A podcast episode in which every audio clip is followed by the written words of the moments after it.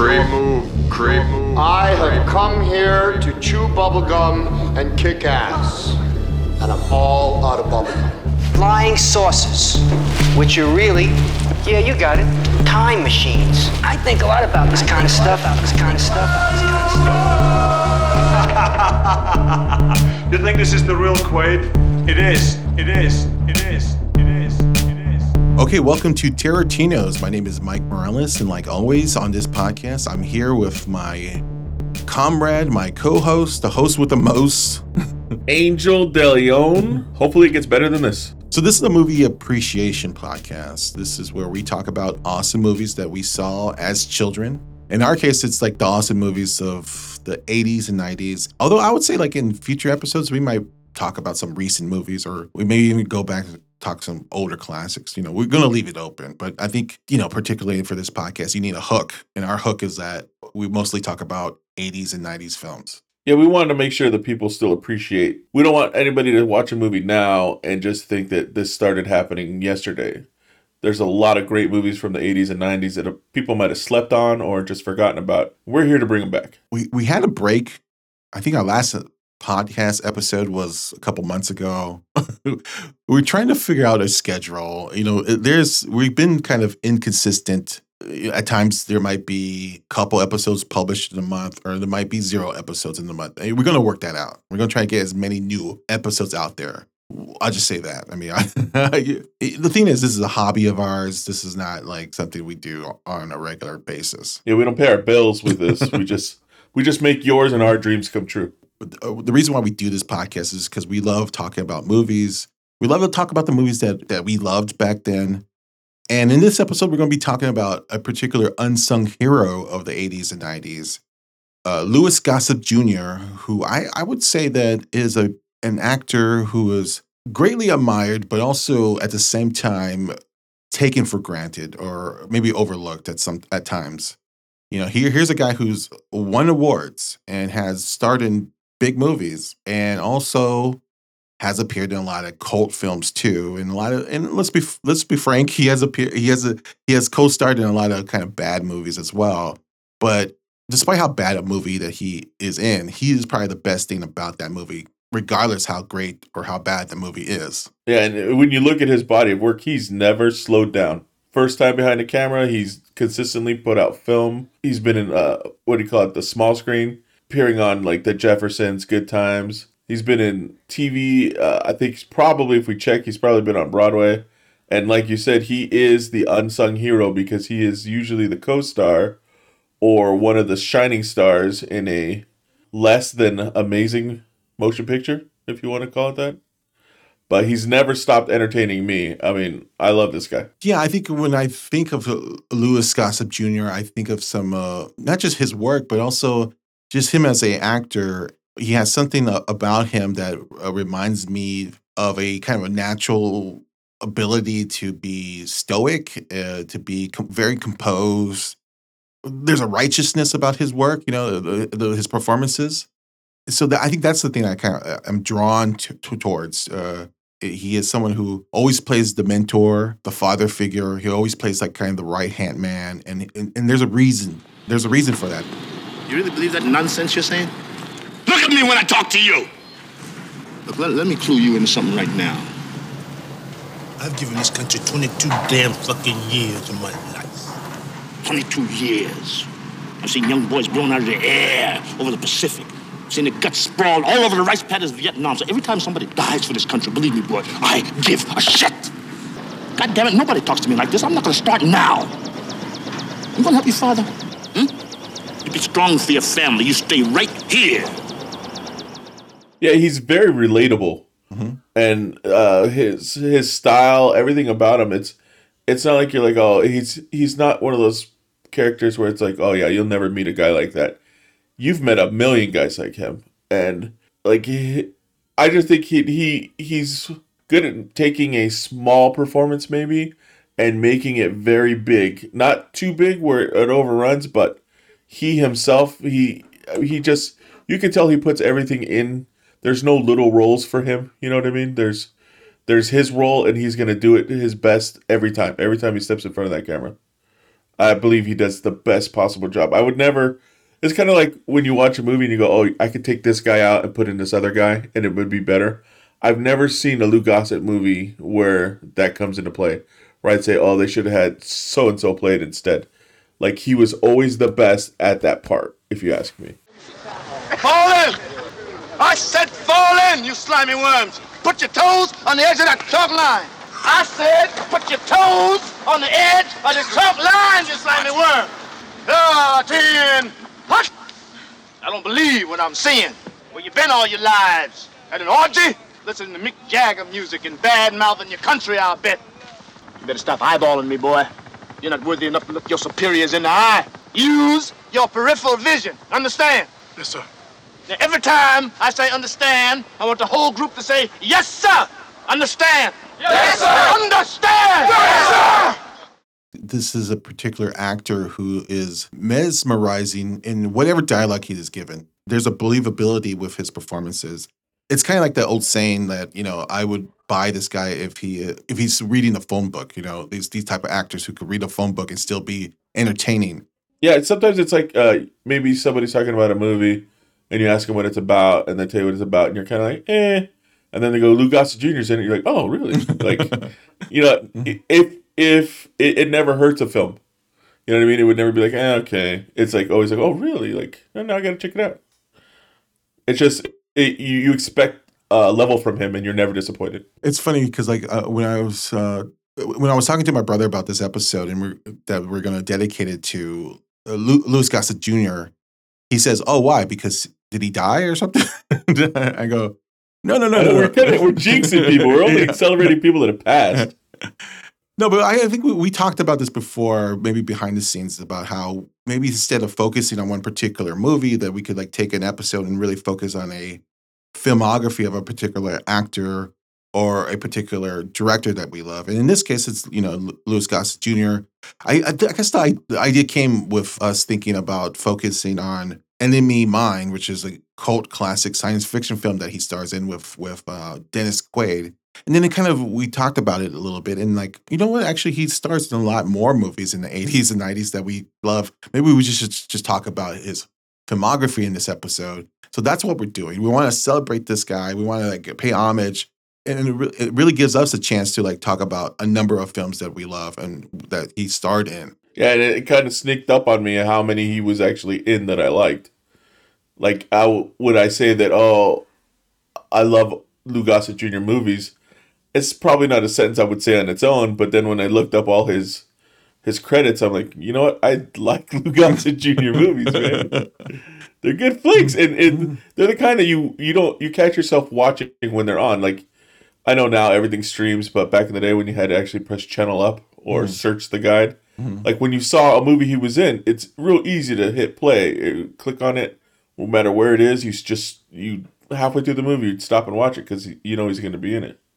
And I mean, for our if you take we're what 45, 46? Yeah, you take our ages one of the most iconic films you know one of the whole 80s like screams 80s is iron eagle yeah.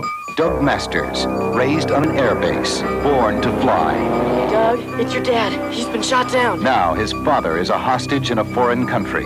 I have been informed you will not sign the confession we require. At no time did I violate your territorial airspace. And nobody's willing to help him. We're doing all we can. Which is nothing, isn't it? We're gonna hang him. Except one retired combat pilot. Chappie, he's only got three days. I got the whole base wired. I can get you plane, aerial recon, intelligence. Get me a couple of pilots too. I can get you one. We're gonna bust them out of there. Sure you're up to it? All right, all right, we're going. While the government can't risk a rescue, they will. I want these pigs blown out of the sky. See you soon, Dad.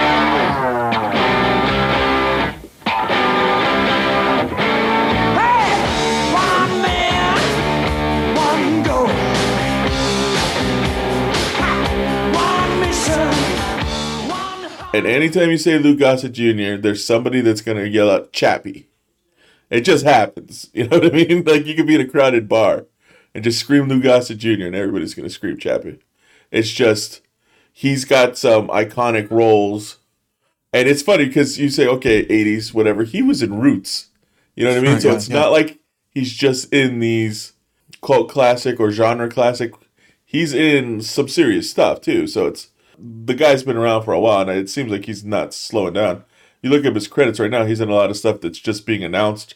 It's a post production, so Mm-hmm. he truly is not slowing at all. Yeah, I think he's always been busy since, co- I- I- like you said, consistently since I guess he, when he was 20. Now he's in his, what, 70s or 80s. And yeah, he- he kind of started in television. He appeared in a lot of great television shows. And then Roots came along and re- really kind of catapult him into a, a certain degree where he won uh, the Emmy. You know, Roots was a kind of iconic, uh, groundbreaking miniseries that uh, touched on on slavery. Now, I haven't really seen the miniseries. I saw clips of his performances on YouTube. You know, Roots is something that came, I think, came 1977. I, I was Yeah, I was born. Yeah, I was only one. You're one. yeah, so we kind of missed the boat on Roots, but it.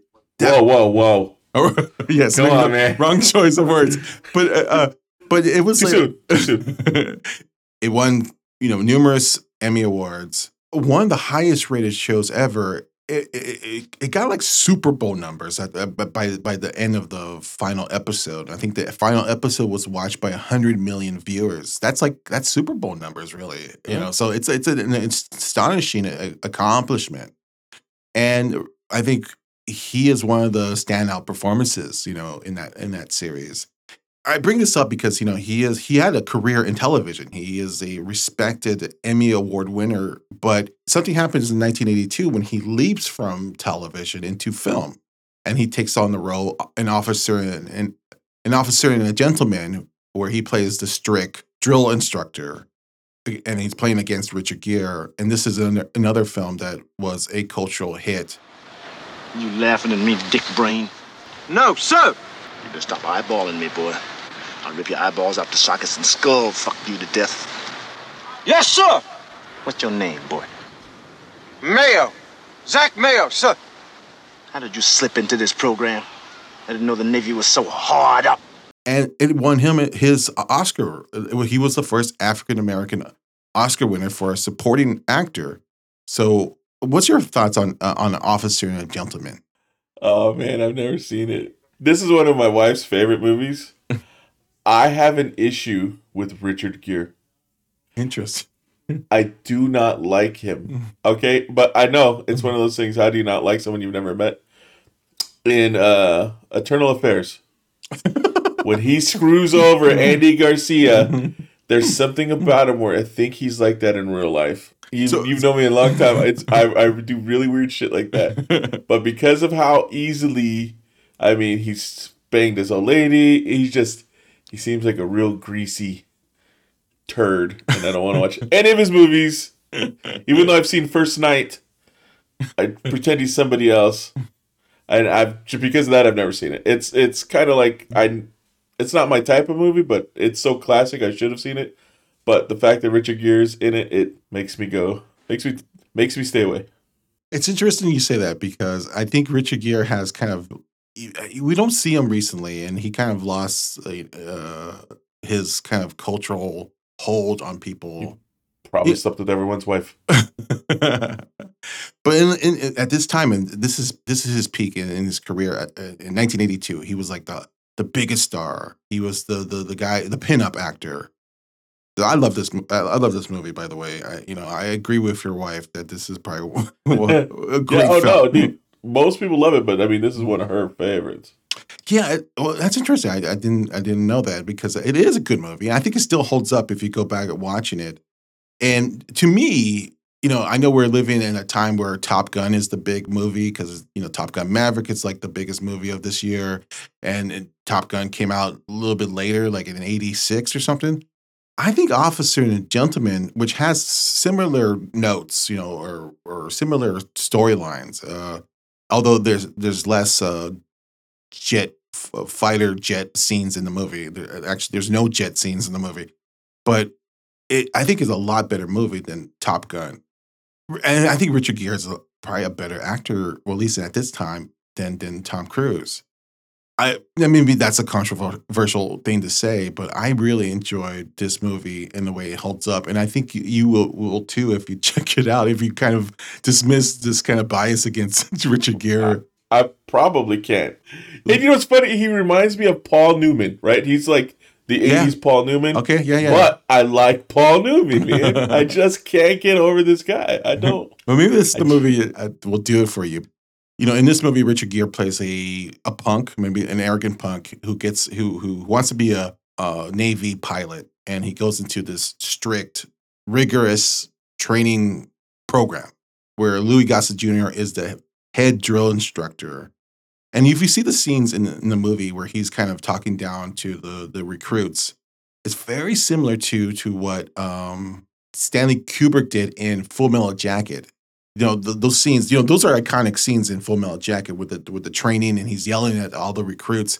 But this ha- this was a couple years before uh, Full ja- Metal Jacket, and there's like very similar scenes. That, in fact, I think Louis Louis Gossett Jr.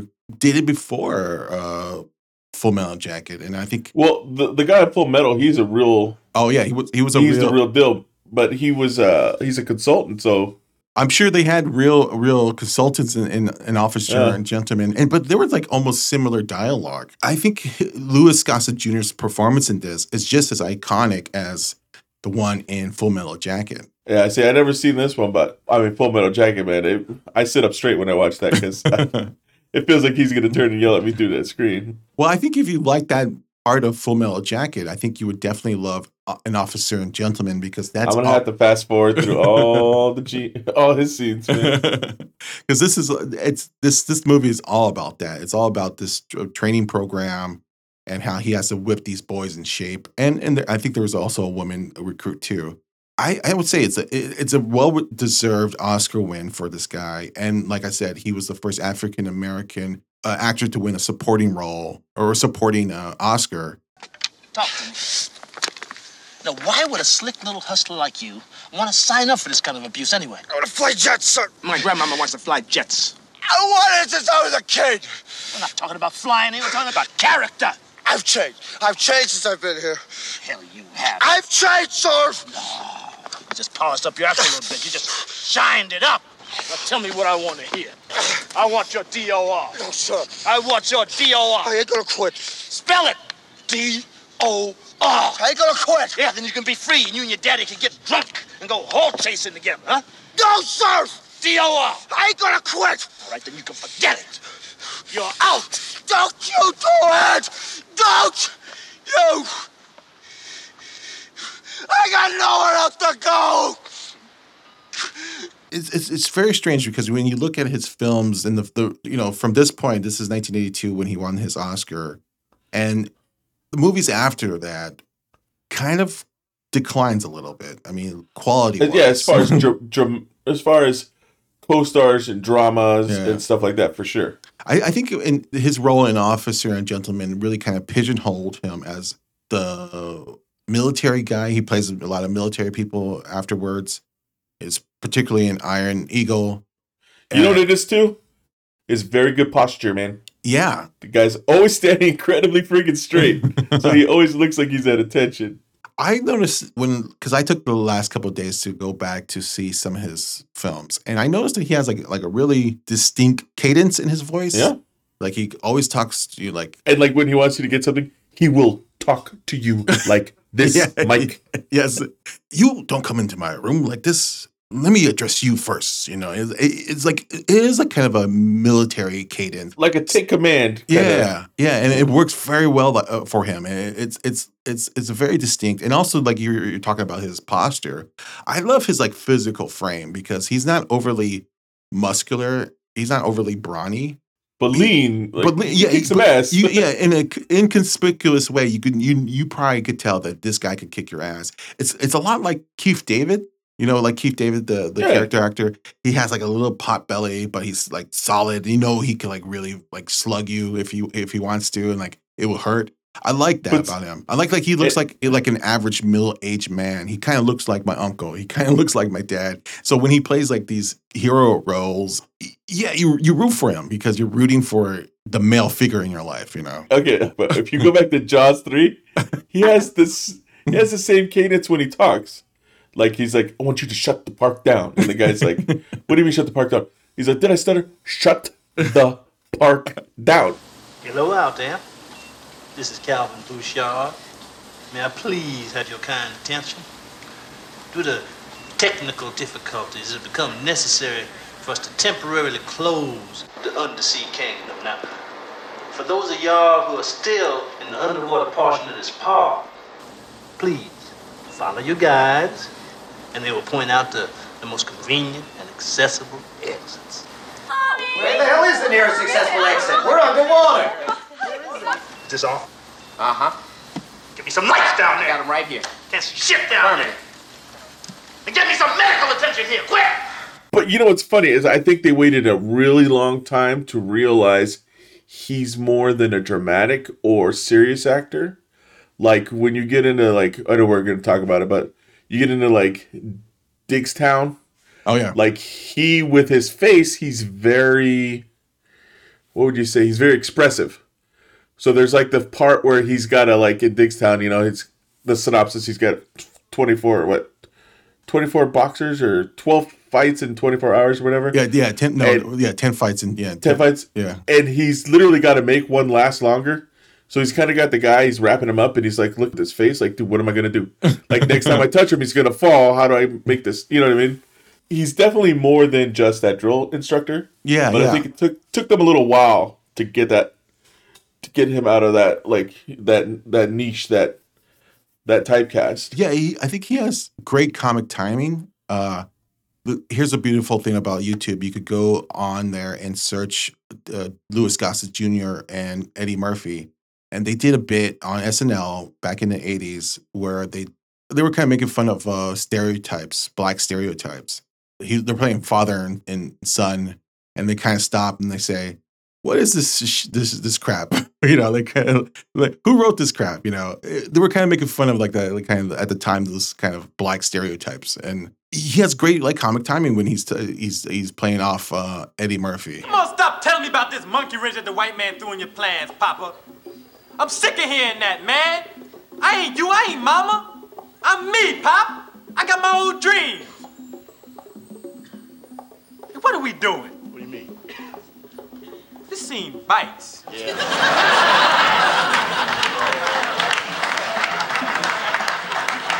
This is embarrassing, man. Yeah, yeah, you know, you know, yeah, Eddie's right.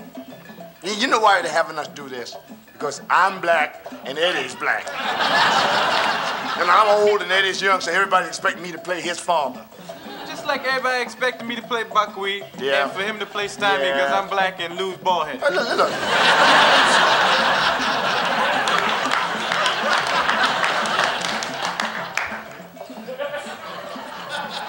Look, at this place. Yeah.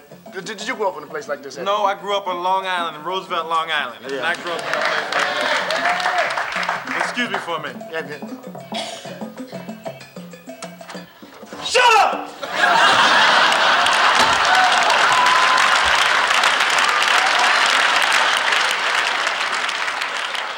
It's I, I was I would recommend to check it out because it, it's a it, you see him in a different light. You see him like having fun and having I a gotta good check it out time. for sure.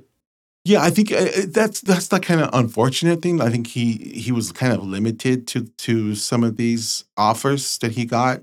Like it was always like I was saying before, he was all, often the father figure, often the mentor, the teacher, drill instructor, or military officer, or or simply just a, a right hand man to the lead actor. And uh, well, let's let's get into Iron Eagle because this is a movie that you saw many times when you were a kid. Like a billion times, yeah. Talk talk to us about it. Well, I mean, just like everybody else, my dreams were crushed when I found out that you had to be like 5'10 to be a pilot. So my my 5'11 was the only thing holding me back. No, just kidding. Uh no, it's okay. It's so weird because there's two movies of Lou Gossett Jr.'s that to me changed the way I felt about or changed the way I think cinema was going. And Iron Eagle's one of them. Iron Eagle is one of the first movies that, of course, as a child, I loved it. The concept was great. Um, very simple, but it kind of made the outrageous and very unbelievable believable. Mhm. Like the fact that, uh, for one thing, a kid can get in his hands on any of that. It's like everything in the world could come together, and that still isn't possible. There's no way. But the way the movie was done, it made it very. It got you hyped up as a kid, like, like this is like a real like everything's realistic, and, and this is what you can do if you have the desire and the you can get your friends to back you up and everything. But this is one of the first times I can remember in film where the heroic um, deed was transferred from adults to young adults slash Oh, almost children. Interesting. Because up until this point, like everything, like like even like talking Chuck Norris, Delta Force, any of these movies where something was happening and somebody had to go get somebody. You know what I mean? Like this, this to me was right on the cusps of like Red Dawn and all. It was like it was in that genre of hey, we don't just have adults and old school like actors from the 60s and 70s you know where it's an all-star cast with big names but like these guys are in their 40s and 50s Mhm. to we can have groups of young people coming together to actually make make a change and be his like go save his father from you know what i mean like I, and i think it it came at a great time because this was when america wanted kids to dream big you know what i mean? Because think about it i mean imagine how many kids this got to get into like the military into fighter programs into just the, the the military in general. It's almost i guess almost like recruiting. Oh yeah, it's a it's kind of almost blatantly a recruit recruiting uh, exactly so yeah you get st- like you think okay just like top gun i'm gonna Yeah, exactly. join the Top Gun. navy and i'm gonna be a fighter pilot and then you look and you're an accountant you know what i mean? If you're still in the military but so but i mean this movie i i, I always thought it was awesome. And uh the the main kid what's his face um Jason Gedrick. yeah wasn't he he was in what the heavenly kid or something? Yeah, I remember he was in in like yeah he was like in two of my favorite 80s movies so it was kind of like cool to watch this kid. And I, he just he looked like every kid that was in my you know high school and stuff it's you gave me a familiar face. You let him do something that was outrageous. I mean chappie was awesome because like you said he was he was like the father figure. Like you know Yeah. me and my brothers we grew up with it took us a long time to get a a stable father figure. So it sounds cheesy but every time we watch these movies these are different different male characters that we put together. And i guess it through the span of our lives before we got a solid father figure we took pieces of these adult men that we figured you know take the traits that are like fatherish you know what i'm saying? Yeah, yeah. and put together in your head what a father should be. And so you got the from from his role in this as chappie it was perfect because he's strict but he's very loving. He's supportive. He's everything you'd want in a dad you know what i'm saying? Or that that male role model. And then at the end he actually goes with you. It's sure strange making you this tape. I just got finished talking to you. You had that look on your face. That look you had the first time you asked me to help you get your father. I never told you how I felt about you. Always had a problem talking about my feelings. But I want to tell you now that you got more courage than anybody I ever met. And you're going to have to use every bit of it to get through this thing. And I want you to know I'm proud to have been by your side. And whatever happens, just remember, we tried, no one can take that away from us. This this is actually this is my first time watching it a couple days ago. I, I, I for whatever reason I missed. You never Iron- saw it before this? I never saw Iron Eagle before this, or or its sequels. And this is kind I, I think we wore out a tape man we taped it off of showtime and we just kept watching it over and over again now. I would say this: I, I don't have the same connection as you do, but I when I was watching it, I go, "Oh, okay, this is definitely very much." but you knew he was chappie right like you I didn't- heard every, no, I never heard Never? the name before. oh my god I did. Yeah, I was totally out of, out of out of the loop for this particular film. But I, I mean, I knew that Iron Eagle was a big thing. I knew it was a cult favorite. I knew that it had this kind of Top Gun type of feel to it. I think you you you bring up a good point. It, it really was one of the first ones where you could see that how the action genre was turning or was becoming more centric at, at teenagers or focused at teenagers. And there was like a ton of movies where teenagers were the center of the of the drama. It was the rise of the teenage film in the 80s. And Iron Eagle belongs in that kind of, you know, canon. Yeah, but I, I think uh, to be totally honest, I think it's pretty pretty 80s, pretty kind of like uh, uh ridiculous at times. There are the mission doesn't necessarily make make sense, but I do love Louis Gossett Jr. in it. And I do Okay, love- wait. You know how you were talking about this? Sorry, the the type of movie this was, like you know, for the kids and all that stuff. Yeah, dude. There was another movie we'd watch with this movie, and I think I might have been the only human being that remembers it. It's called Russkies. Do you remember this, Vic? I heard I, I don't I don't know if I saw it, but I heard definitely It has the guy from American Ninja. The Michael like, Dudikoff. Uh, is that his name? Hold on. No, this guy's name is Whip Hubley, but it's got Joaquin Phoenix, and it's these kids find a like a shipwrecked Russian soldier, and they decide to make him American to hide him. Dude, it's the same. uh, It's like almost a, a similar concept of kids being able to live larger than life. Yeah, yeah, yeah. But dude, I I've for years been like, oh, dude, you guys remember that movie Russkies? And I have yet to find anybody that says, oh yeah, I remember that movie.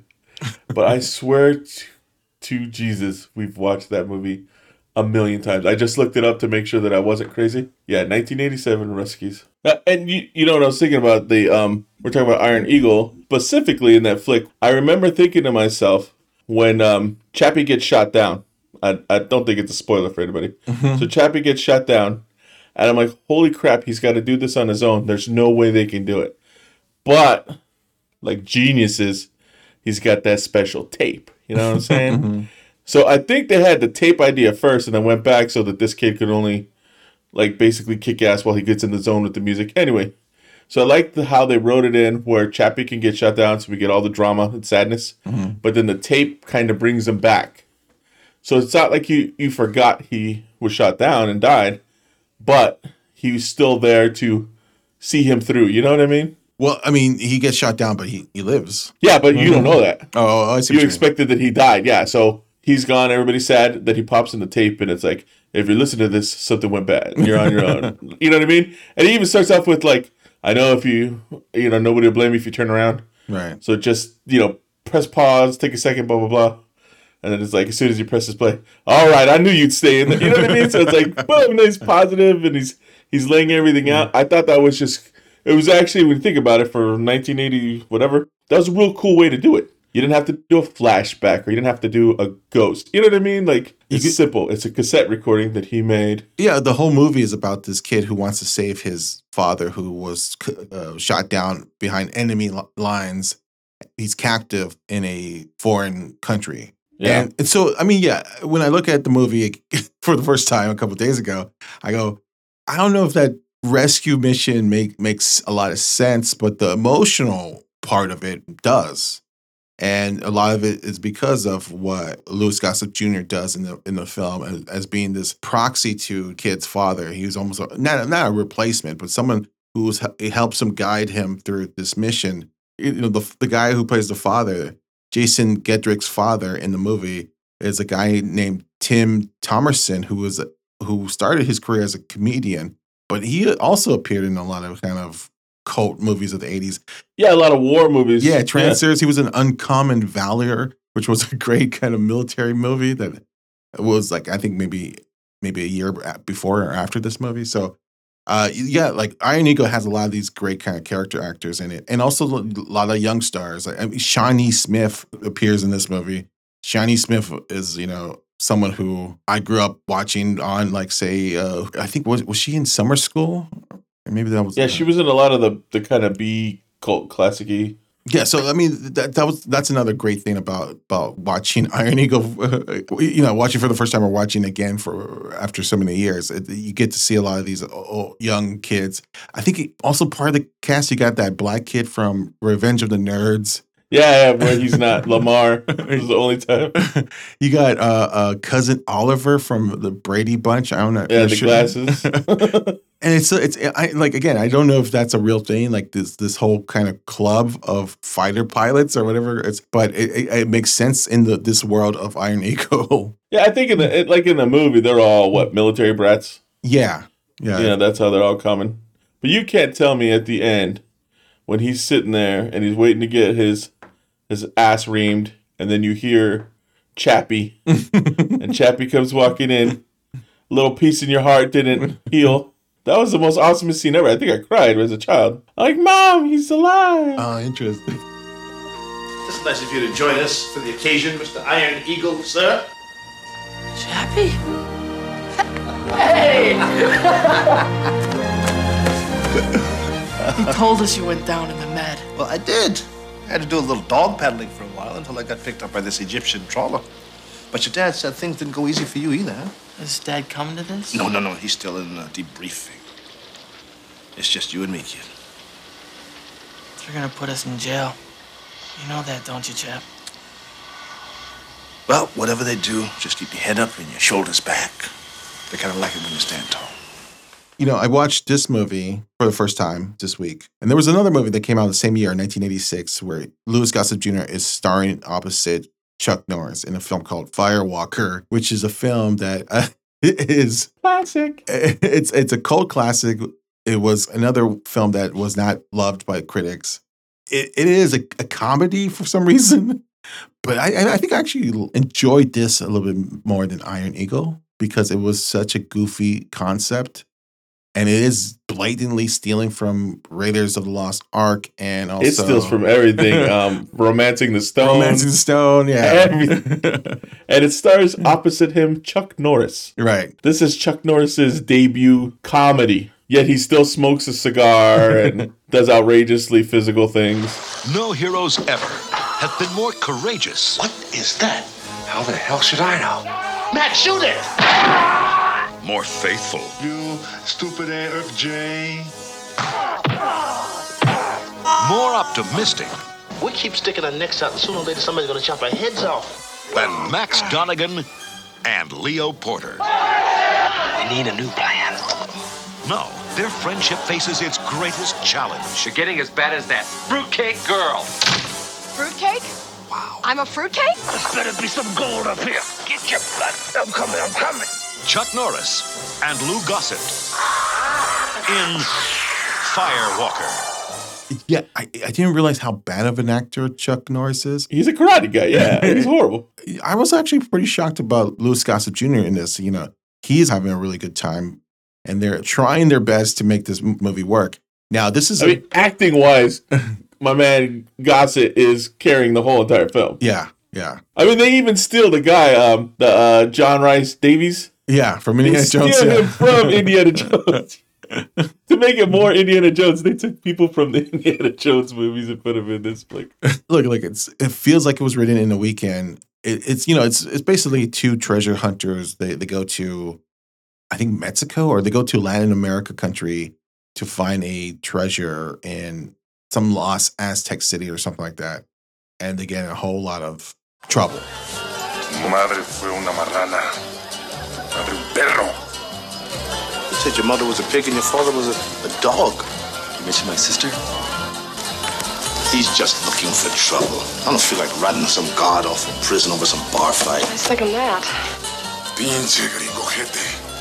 Te cogiste en las cabras. Mierda. You said you have sexual relationships with goats. Mm. No, no, no, no. Wait. L- Let, let me talk to him. Hola, amigo. Nosotros están gringos. Tú tienes que mucha paciencia, ¿comprendes? Oh, no, no! It's funny. They're like, they're like, okay, you know what romancing the stone was missing? A karate guy.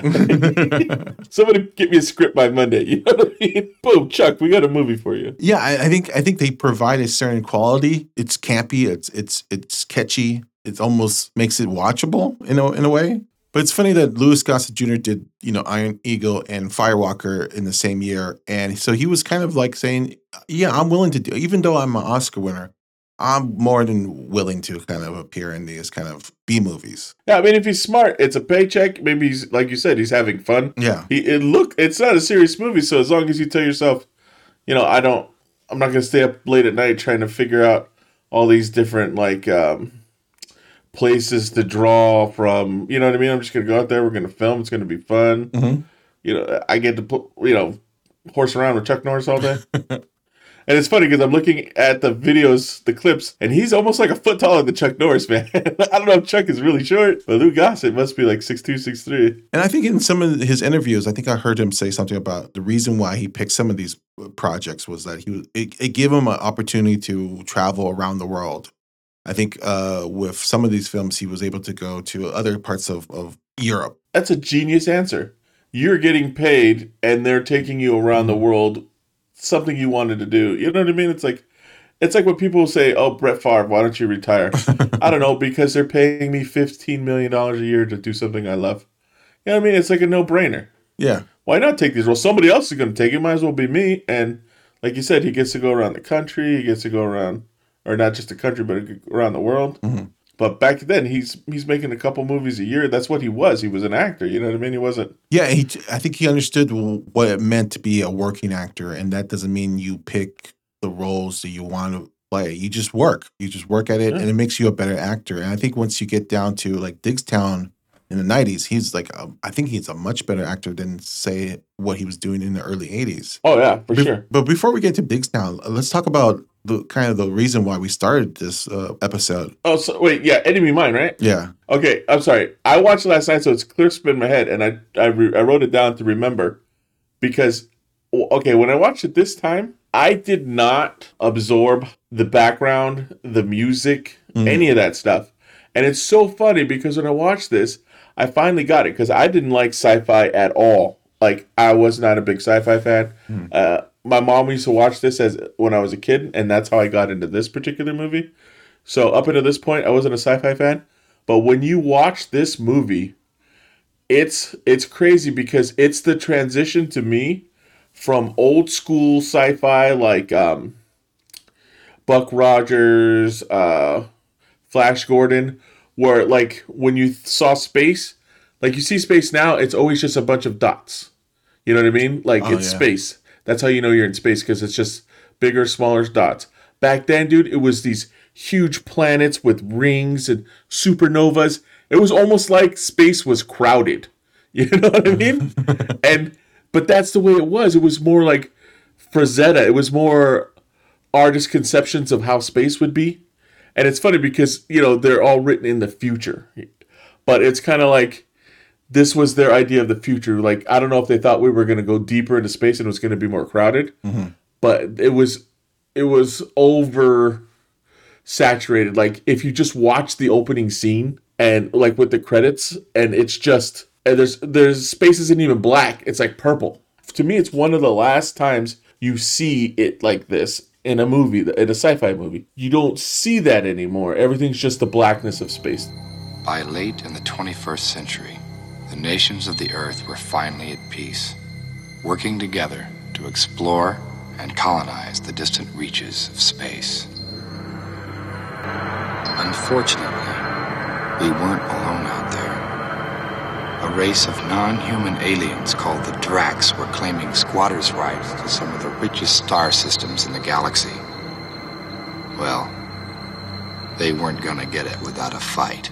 And then throughout the movie it's it's not just sound it's like a score like an actual theatrical score. And i i've seen this movie a hundred times and i never picked up on any of that because i was always younger and i was just thinking about the story. Mm. you know what i mean? But when i watched it last night i'm like okay i'm gonna watch this and i'm gonna i'm gonna see what if it would work now as a movie and to see if it stood up against what i remember. And it stood up and it actually I liked it more because of those aspects because those are things you don't see anymore. And it's it's not as much as being realistic or not. It was more of the the fantasy. It was more like space was more fantasy than it is now. Now it's sci-fi. But back then it fell more into the fantasy realm. You know what I mean? Yeah, I do. I do. I, I think you, you make a good point about the design of the film. The production design is excellent in, in the film, but I never really thought about the space itself. That's a good point. That there was an artistic vision of space at the time. But you remember like Buck Rogers and all the old school ones, right? They always Yeah. had that. You know what I mean? Yeah, it, felt it was very, I guess, old school comic book uh, style. Yeah, like like cells over cells over cells. Yeah. And Yeah. that's what's so that's what's so great about this movie. Enemy Mine had like that classic model making. Uh there's no digital effects in this one. The the spe- the makeup for for what Louis Gossett Jr. has to wear because he's playing a, a lizard like alien is terrific. I mean, still holds up to this day. And you know he's playing opposite Dennis uh, uh, Dennis Quaid, who was his co-star in the Jaws 3D. They're back together, and so you know this story is about really about About them saying sorry about the about the Jaws 3D. We're really sorry about Jaws 3D. You don't like this one, believe it. Yeah, I mean, it's, it's if you if you think about it, it's really kind of Robinson Crusoe, but in space. It's it's Yeah, exactly. You know, Dennis Quaid is playing a jet fighter pilot in a war against these aliens, and Louis Gossett Jr. is an alien who gets shot down. They both get shot down, and, and they are both stranded on this planet, this distant planet that they've never been on. And because they're like the only two people on this planet, they have to become friends and, and survive the elements. And it's like a really great moral tale about intolerance. It's about like, you know, like was it don't don't judge a book by its cover type of Yeah, the propaganda. It's like th- they're enemies because they were told they were enemies. Yeah, and it's it's it, it's also about like we shouldn't demonize our enemies because they be you you take the humanity out of it and I don't I I think I I have always loved this movie. This movie Yeah. kind of was one one of my favorite films back then. And I was a science fiction fan, and I think this really plays with what I really loved about these type of movies. Humans, easy you give up.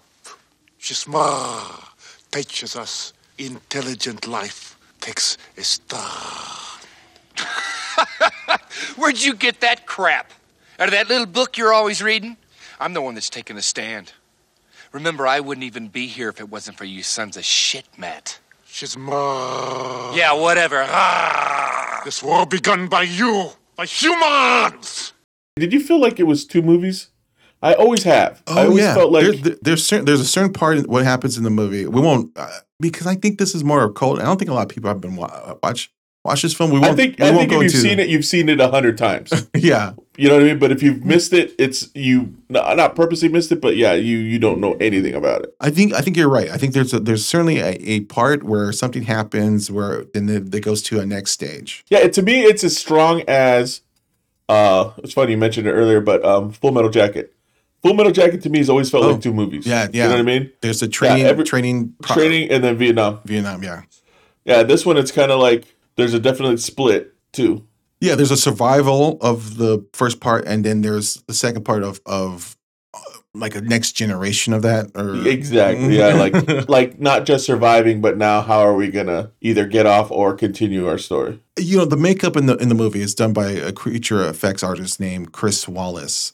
I believe that's his name, uh, and he is a guy who did The Fly, and uh, he also did The Gremlins. He's a, he's in this incredible, legendary creature effects artist, and the makeup is so good. It's good because it's like subtle. Yeah, and they didn't do anything crazy. They didn't give him extra appendages and Yeah, it's still it's, you could tell it's still a mask, but it it works with his uh, it works with Louis Gossett Jr.'s face. Like when he opens his eyes, it, it- you know everything works well. As as good as the makeup is, I think Louis Gossett Jr.'s performance is even better in a lot of ways, just by his voice, the way he speaks, the way he and his movements. You know, it's it's it's two arms, two legs, bipedal, like a like a person. But it's not when you watch him in the movie. He doesn't walk like a person, move like a person. It's it's very animalistic, very almost very um, reptilian. You know what I mean? Yeah, I mean, and I don't know if that was his like motivation, like hey, move like a lizard type of deal. But it's very subtle, but it's there. and, and it works. And I think the fact that this is the same artist who did The Fly with Jeff Goldblum, it's almost the same approach. I mean, I think this this was before The Fly, and Louis Gossett Jr. is doing somewhat like what uh, Jeff Goldblum did in The Fly. They they move like insects. They they move rapidly, short like short expressions. You know, he cocks his head in a way. Uh, It's a it's a really a great performance by him, and it, and and it's probably one of his better per- per- performances in his career. Because this is such a cult movie, I don't know if people really took that in and really appreciate his performance in the film. Yeah, I, I would say no, but it's there and it's so good. This is my left foot. This is my right foot. And this both um, my feet. Yeah, great. Yeah, great. This is my head. That is your ugly head. No, no. This is my head. That is you head. You ugly head.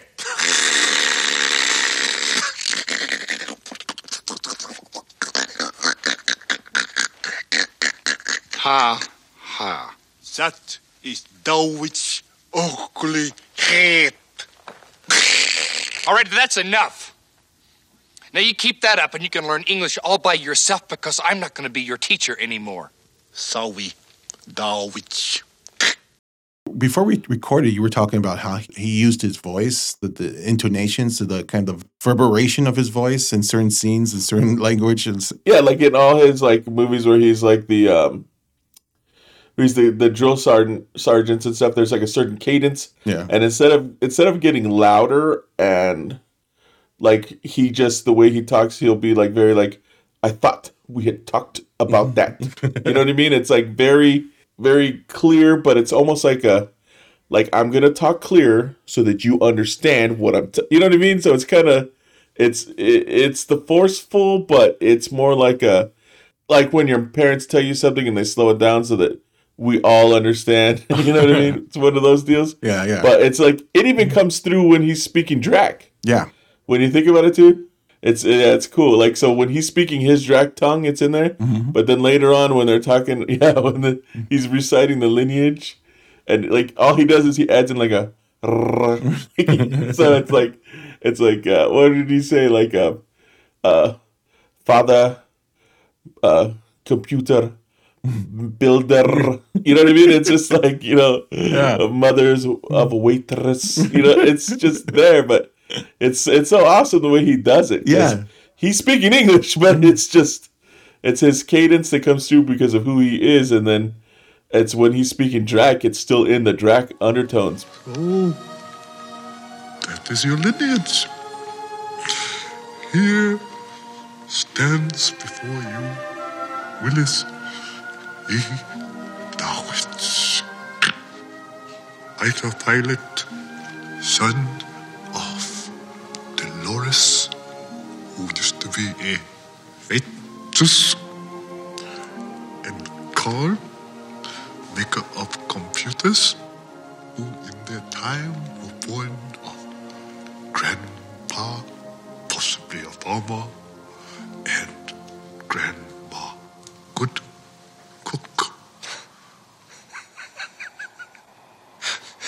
make it sound pretty thin.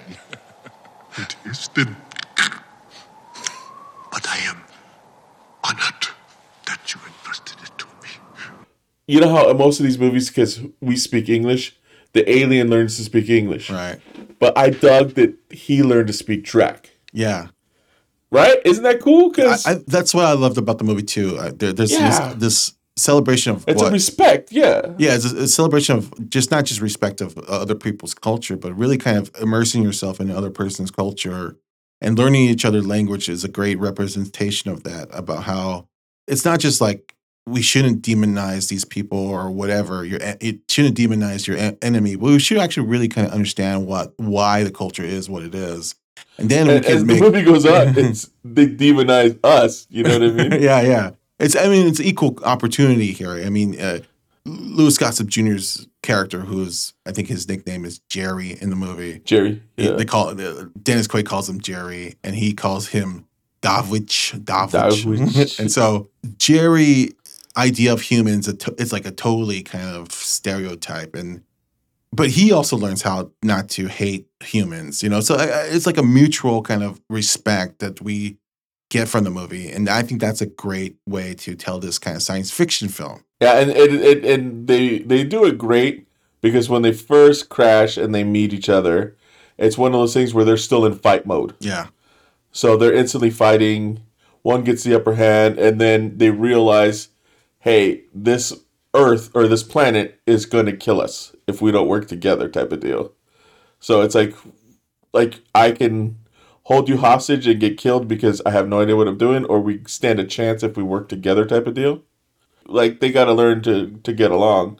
That's the only way to survive. And you know, it's like one of those things where it's like, it's a very easy concept, and you're wondering why our government, you know what I mean, doesn't understand it. You know what I mean? It's like we're getting like these people that are watching sci-fi movies, they get it, but the people that can actually use this, it, like to better our actual world, don't get it. You know, it's it's funny. Well, that's that's that's what's great about science fiction or fantasy. You could use these fantastical elements, but really kind of talk to a way that speaks to modern day issues or something like that. I mean, oh yeah. So I, I, I this movie I highly recommend. I mean, there, there there's some great kind of character study and developments in the film, and and like I said, I think this is one of uh, Louis Gossett Jr.'s better performances. We will highly recommend Enemy Mine. It sometimes appears like in in some of these streaming services. So if it does, give it a shot. If you haven't seen it, it's a good, good, solid film. We yeah, I actually recommend seeing it. Like, try to find it. Don't oh, it's on. Like when you hear this and you have, if you haven't seen it, definitely go out of your way to find it. Yeah, it's worth the watch for sure. Yeah, and it's also directed by Wolfgang Petersen. He did uh Never Ending Story, I think either after this or or before this, and then he went on to do a lot of great action films in the '90s, like in the in the Line of Fire, Outbreak, uh, Air Force One, Air Force One, and he did Troy, which was a good one too. So you know, really good director. I think two great solid performances by Louis Gossett Jr. and Dennis Quaid. And I, I, agree with you. It does. I think at the very end, it does feel like a Buck Rogers or a Flash Gordon.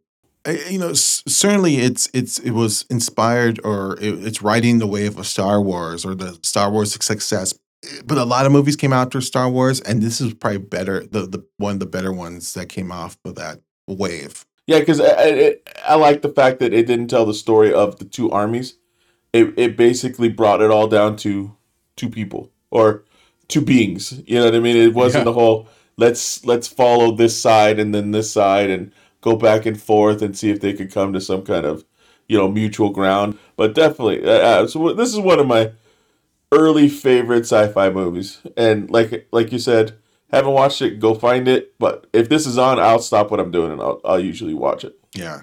So let's let's now jump into like the '90s, where Louis Gossett Jr. Uh, is now a little bit older. He has some really bad movies under his belt now. Like he just did The Punisher, which was a movie that I don't think he even went out in theaters. It went to direct to video. Uh, but he was the cop in that movie. He was also he appeared in a in a, in a movie called The Principal with uh, Jim Belushi. It's a solid 80s type of uh, genre film where the teacher's going to teach the street hoods how to really behave. He's going to make a difference, clean up the school. he's going to clean up the streets. Yeah. He's going to, yeah, he's going to make, he's going to save these kids' lives. And actually, I went back to watch this one too. And it, it's funny. It's, it's funny because how much, how much it feels like it's stuck in amber it's stuck in that 80s amber. It's like it has so many kind of 80s tropes, but I, I had actually a really good time watching it because I think it's very genuine. It's very earnest, though I think it it really falls in some of the trappings of 80s tropes. And unfortunately, Louis Gossett didn't doesn't have a, like a big role in it. He's he's in it, but it's mostly a Jim Belushi film. But I do enjoy that when he's in when he's in something, he takes it to the not to the extreme, but he makes the most of his role. Yeah. Like I think the most dramatic scene in the whole movie is when I believe James Belushi asks him why he's afraid of the like the main bad guy. And he tells him he's like, because if you put me in a room and him in a room, one of us is gonna die. You know what I mean? Yeah, like, yeah, yeah, yeah. He went crazy dramatic. Like yeah. Jake, What? why are you so afraid of him? Only thing that I'm afraid of is if me and that boy lock horns, either he's gonna kill me or I'm gonna kill him. There won't be no overtime. That is the only thing that I'm afraid of. And I think in a, in a alternate universe or in, in a switching doors scenario, if he would have went right instead of left, or if, if he would have zagged instead of zigging, he would have been like a, a Morgan Freeman type of actor, someone who's very revered and someone who's been like in these high profile movies. But yet, because of, of certain circumstance, he is just known for these smaller films. And maybe that's a sad thing about this industry. Uh, there's a lot of great talent who are overlooked and ignored. But at least he has gotten a few films that we could point to and say, yes, this guy was great. And one of those films was Diggstown, which came out in 1992. And I think finally he got a part where he really just shined. I would say he's equal billing to James Woods in, the, in this movie. You know the difference between a hustler and a good con man? Hustler has to get out of town as quick as he can. But a good con man, he doesn't have to leave till he wants to. Hi. Even. Two things we never joke about here in Diggstown, Mr. Kane. Our boxing and our betting. I never heard of no Honey Roy Palmer. Could take on any ten of you in a day. Nobody can take 10 men. Any ten, any day. I'd bet a thousand on it. But would you bet two thousand bucks on it? I got $10,000 against your thousand. How's about your hundred thousand dollars against my ten thousand? You're not serious. Roy's in, right? I mean, I haven't asked him yet. Ouch. Getting old on me? You go 15 rounds. You're wheezing like an old goat. I don't know what's worse, fighting to him or listening to your mouth. But you want to bet? Let's bet. A million and a half dollars, or I forfeit and you can kill me right now. Yeah! He plays Honey Roy Palmer. Yeah, the great Honey Roy Palmer, who is a boxer and, and a washed up boxer, really. And James Woods playing Gabriel, Gabe, Gabe, and um, he's a con man. He's just released from prison, and he's setting up the next big scheme where he's going to hustle this uh, crooked businessman who is either the mayor or the official mayor, or unofficial mayor of a town called Diggstown, where they're kind of boxing obsessed. It's a boxing town. Yeah, it's got a very famous uh, legend ex boxer that lives there. Yeah. So James Woods' character, he kind of sets up this this bet. The idea was like he picks a boxer, and then the guy will pick ten boxers, and the whoever is left standing wins the bet. So Louis Gossett Jr. is playing the great Honey Roy Palmer, and he has to fight because he needs money. He's like financially strapped too. He agrees to box ten people for this bet, and if he wins, they'll make a lot of money. What, what I really love about this movie, even though it came out in 1992, it is it feels like a throwback. It feels like a throwback to some of the 70s or early 80s films where everything's gritty, everything's kind of corrupt. the whole world is like a bunch of con man. And it's, yeah, it's, it's like con after con after con after con.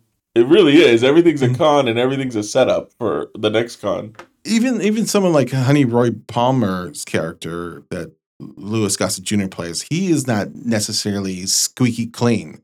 He has uh, baggage as well. That's what I love about the, this this movie. This it, it's not it's not black. This is not a black and white world. Everyone is living in gray, you know, or the gray areas of society. So it, it, it challenges you to who do you root for, and you end up rooting for James Woods and Louis Gossett Jr. because they're less corrupt. Yeah, like- it's it's it's the con the con man with the heart of gold type of deal. yeah. They still have an ethic and they still have a kind of they still have a moral consciousness.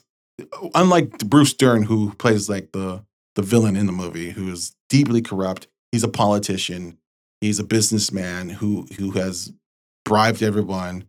Very hateable in this flick. and Very hateable. And just terrific in the film.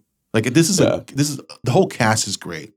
You got Oliver Platt, a young Oliver Platt here. You got Heather Graham. Oh, don't even get me started. you got I love her. you got Randall Tex Cobb in this, the great Randall Tex Cobb. I, you know, I don't know anyone who uh, really kind of talks about this movie. I mean, this is like one of the great kind of underseen cult sports dramas of the '90s. Yeah, but it, it's this it's the same it's the same scenario with Enemy Mine. If you've seen it, you liked it. Yeah. You know what I mean? It's hard not to like this movie. This there's there's so many things in it that make you like just you you root for the underdog who like you said is not squeaky clean or pure white, but he you just you need him to win because you need Bruce Dern to go down. You know what I mean? He's such and it's his fault for being such a good actor that you hate the shit out of him in this movie. There's he a- is such a piece of you. Uh, you just want him to suffer and. Also, we should add it is funny. This movie is funny. uh, Even oh, though- it's it's especially between the. There was a lot of good chemistry between um, James Woods, James Woods, and, Lou Gossett. Yeah, that was really good. Close ain't gonna make it, man. Okay, look, he's bigger than you are, he's tougher, he's faster, he's younger than you are. He hasn't fought 22 rounds today, but you remember this. You are black. What the hell is that supposed to mean? I don't know. I mean, it's, I'm trying to inspire you. You know, it's, it's a roots kind of thing. It's, it's like a motivation thing. Well, you're a shit at motivation. the line I remember in this in, in this movie was that Bruce Dern, who is like you're saying, a despicable man in this movie, just and arrogant. I think that's the the worst part. Oh, He's yeah. so arrogant. And so it's a point at the end where he's like probably at, at his lowest point in his life, and he's walking. what you're saying. he's walking Gonna say. out. He's walking out of the, the boxing ring, and someone takes a photo of him, and he goes, "That's worth about a word." I thought you were gonna say. I thought you were gonna say, "Oh, what's wrong? Oh, or did you just lose the whole town, or something like that?" Oh. He said to somebody. Yeah, yeah, yeah, yeah. That's like, yeah, look he- at him. Like, why is he making that face? Oh, Yeah, did oh. you just lose the whole town? Yeah, it was one of the great kind of meltdowns on in film uh, in this scene where where- with Bruce Dern. But the no, the, the fact that he goes, you know, someone takes a photo and the the, the old adage is like a picture's worth a thousand words, and he goes, Yeah, that's that's, worth about a worth word." that's worth just about word. You know it's horrible at the end when his son says, "Damn it, Dad, can't you just lose?" you know what I mean? Yeah. That's how shitty he is that his kid is telling him, "Try." Huh? You want to see the law? John, what You gonna do? You deserve to lose. Hey, bro. My hands hurt. You want to do this? there's a ba- you know there's a great balance in this movie because there there is like this kind of dark comedic tone to it, and then it gets into a point where a boxer's a boxer's who's on the take, and then he learns that you know his brother's in jeopardy, and so he has to like really box Louis Gossett Jr. And that's And- the guy that I love. That guy. He's from. He's also from summer school, Summer school, where he goes to the bathroom the whole time. and he goes, "My zipper got stuck." Yeah, yeah, yeah. yeah, and he plays the linebacker on uh uh the program. I love that guy. Oh shit! Yeah, yeah, yeah. So there's a scene where like he has to deal with this kind of dramatic moment, and and it really kind of stops the movie, and you're like, oh shit, this movie is real. This movie is You know, dark. this movie is That like, was that's the only part of the movie that to me didn't feel didn't right. mesh. It didn't Oh. mesh because yeah, exactly because it was like, wait, this isn't this is next level shit. Yeah, you know what. I mean? It's But I think it ups the stakes when we get to the final act of the movie. It really ups the stakes where now we, if you, let's say if you, let's say you, if you kind of like Bruce Dern a little bit, now at that point you're like, no, we hate this guy. And now we're totally rooting for James Woods and Louis Gossett Jr. to do this. Really do this impossible feat where he has to fight off 10 uh, boxers in 24 hours and like knock them out, you know. I know what you're saying, but to me it's kind of like It, takes, it took a little too far. Maybe it took a little too far. he went from just a, a piece of shit dirtbag to the M word. You know what I mean? Like really? Like wow. Like I don't know. I mean, yeah, and it's I don't want to ruin it, but yeah, it's I, I still love the movie, but I but the thing is, I think what it is is you, you, there's no in between. There's no in between ground. You know what I mean? Like he could have just beat him up, I guess, real bad, but it doesn't give you the that sh- that awe, that slap in the face. You know what I mean? So it was crazy, crazy, like that it went that far. Yeah, yeah, I, I see what you mean. I mean, I, I bring it up because it's it was the moment uh, that I kind of remembered the most of, from watching it uh, back then. Like it, it, it really kind of like takes the breath out of you, and like, oh shit, this is like, like this. You mean business now? This is not a jokey type of film. This is a really dark, dark film. Oh yeah, I that's what I, I I think that's what I liked about it. It took risk, and it, it really is a dirty, grimy film. Yet I think we all love the actors in it. it was a different kind of a movie too for me. It's just I I, I know that I watched it the first time with it's like weird. I got to give my mom most of my movie credits, but it's just because she was in charge of everything, and I remember seeing it, and I remember her explaining to me like, "Oh, he's got to be ten guys," and I'm like, "Nobody can be ten guys." And so I'm watching it, and I just I remember the uh, the chemistry between uh, Woods and Gossett, and it's just they do little face things to each other. You know what I mean? It's just like Mm. during the whole movie, he like he shoots him like a kind of like a what am I gonna do about you know what can we do kind of face, and poor Lou Gossett Jr. sitting in there, you know, all sweaty and broken up, and he just kind of rolls his eyes like just bring out the next guy. You know what I mean? It's kind of like the the the stakes are getting higher the the the double crossings coming you know what I mean coming in and it's kind of like this poor guy is stuck in the ring he literally has nowhere to go you know he has to keep like no matter how shitty James Woods makes it he's making it for Lou Gossett Jr. you know what I mean I just always remember feeling that like oh how can these guys even be friends Roy? Roy, can you hear me? Roy! I'm stopping it right now, you hear me? I'm stopping it here! Don't lose faith in me twice. Well, don't make me watch you die. I'm stopping the fight. You know, you really gotta work on that motivation thing. I, I really thought the movie was kind of like maybe the dark side of Rocky. It's like the underbelly of Rocky or something. Like Yeah. Rocky is like a crowd pleaser.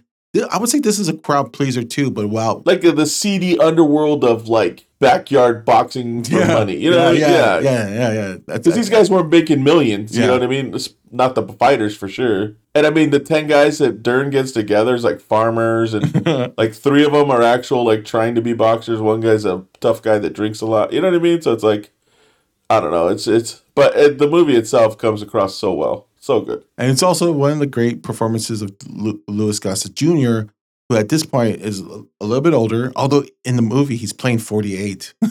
Yeah, I, I think he's, well, is he 48 when he makes the movie? no, I think he's. He seems, they, they make mm-hmm. him older because remember, he's got the whole side hair. They make him shave it so that he's all the way bald.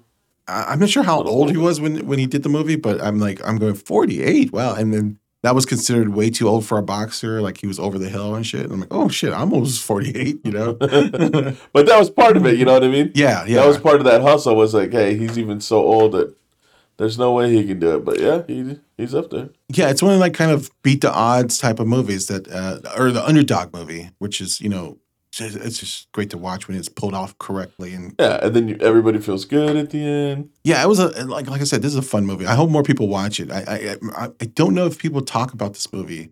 It was such a good cult classic. Yeah, I think this one got by a lot of people too.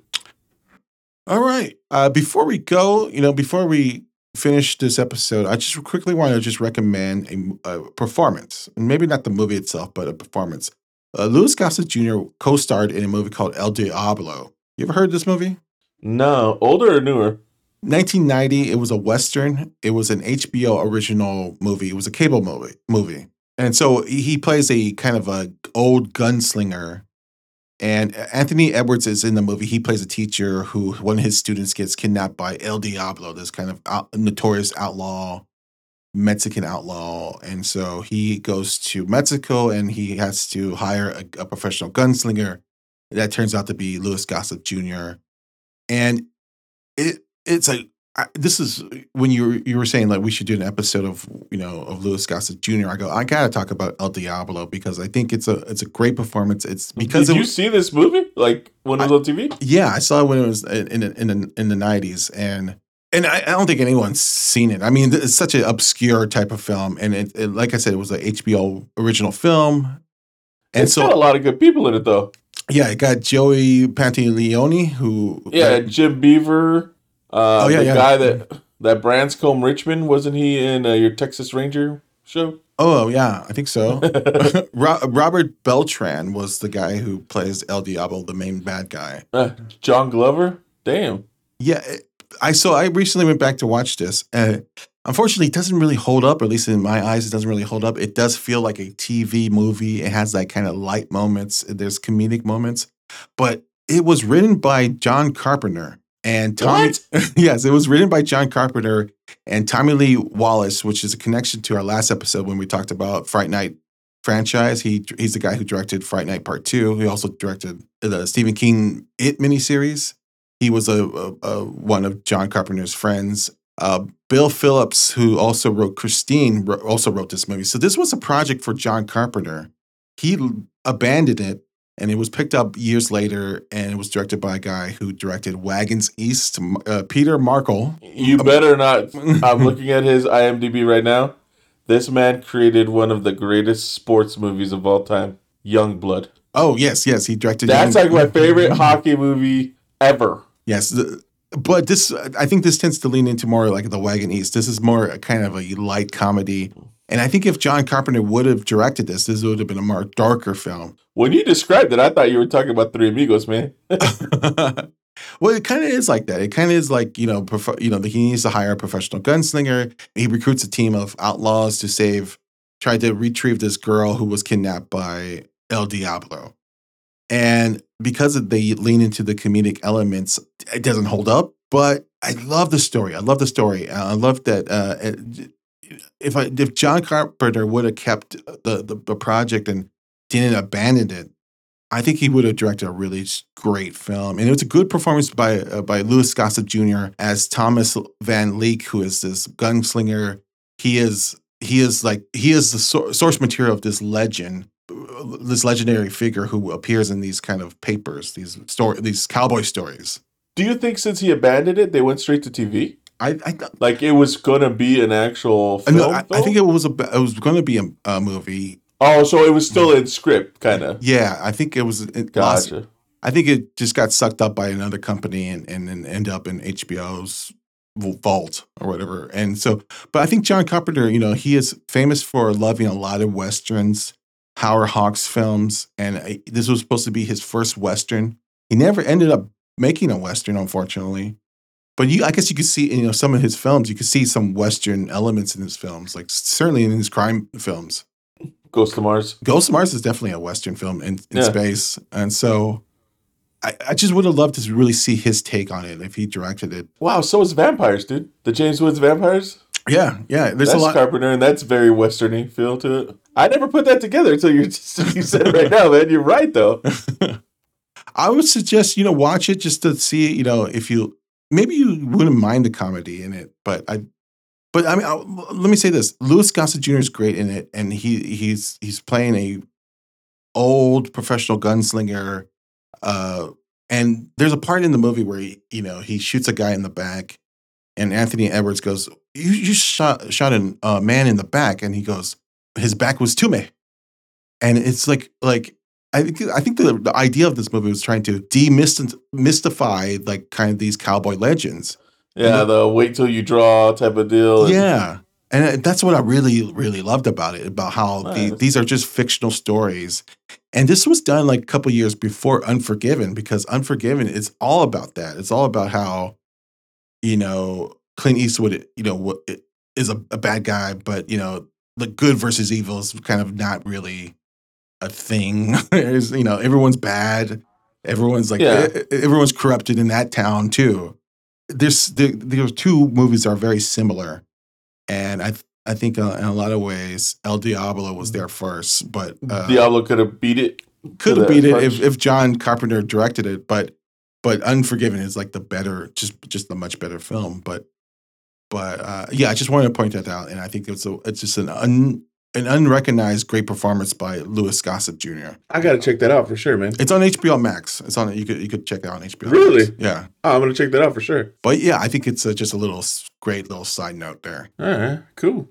And then uh, here's my little my little side note with the uh, Lou Gossett Jr.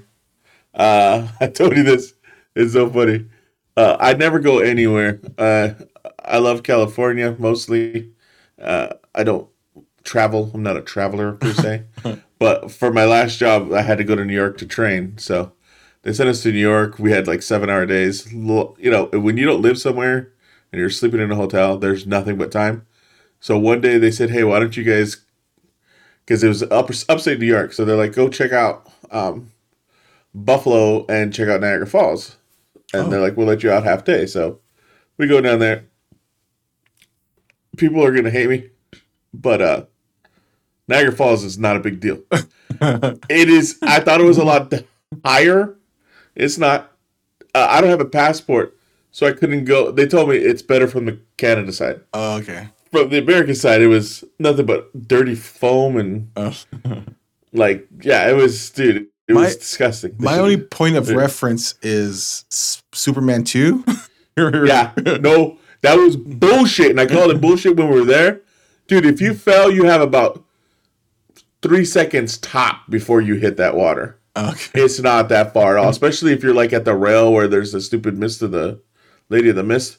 So I don't know if it got fuller since those days, but yeah, definitely bullshit. But um, so we went there. So we you, were de- you- so you were depressed.